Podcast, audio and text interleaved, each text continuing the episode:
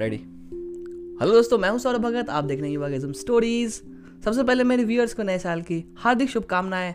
तो चलिए इस नए साल की नई सुबह की शुरुआत कुछ अच्छा सुन के करते हैं।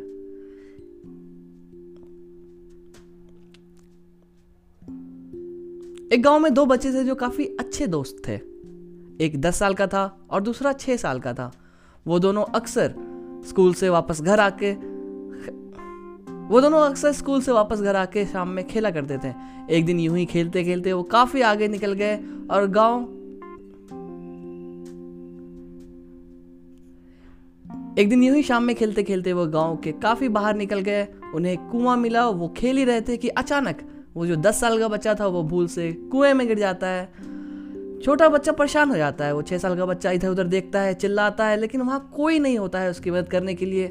लेकिन उसे ये याद होता है कि उसकी माँ किस तरह से कुएँ से, बाल्टी से पानी निकाला करती है।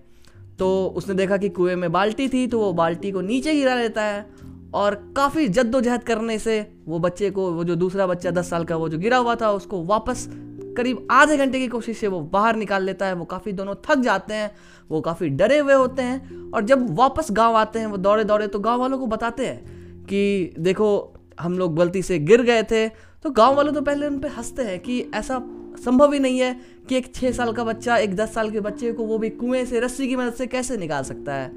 वो जो छः साल का बच्चा था, वो रोने लगता है। वो बोलता है कि मेरी बात को मानो, मैंने ऐसा ही किया था। तभी उस गाँव वालों में से जो सरपंच होते हैं, उनके वो बाबा जी वो निकल के बाहर आते हैं और बोलते हैं कि बच्चों, रो मत। मुझे पता है तुमने ऐसा किया है। मुझे फिर से बताओ कि तुमने ये कैसे किया?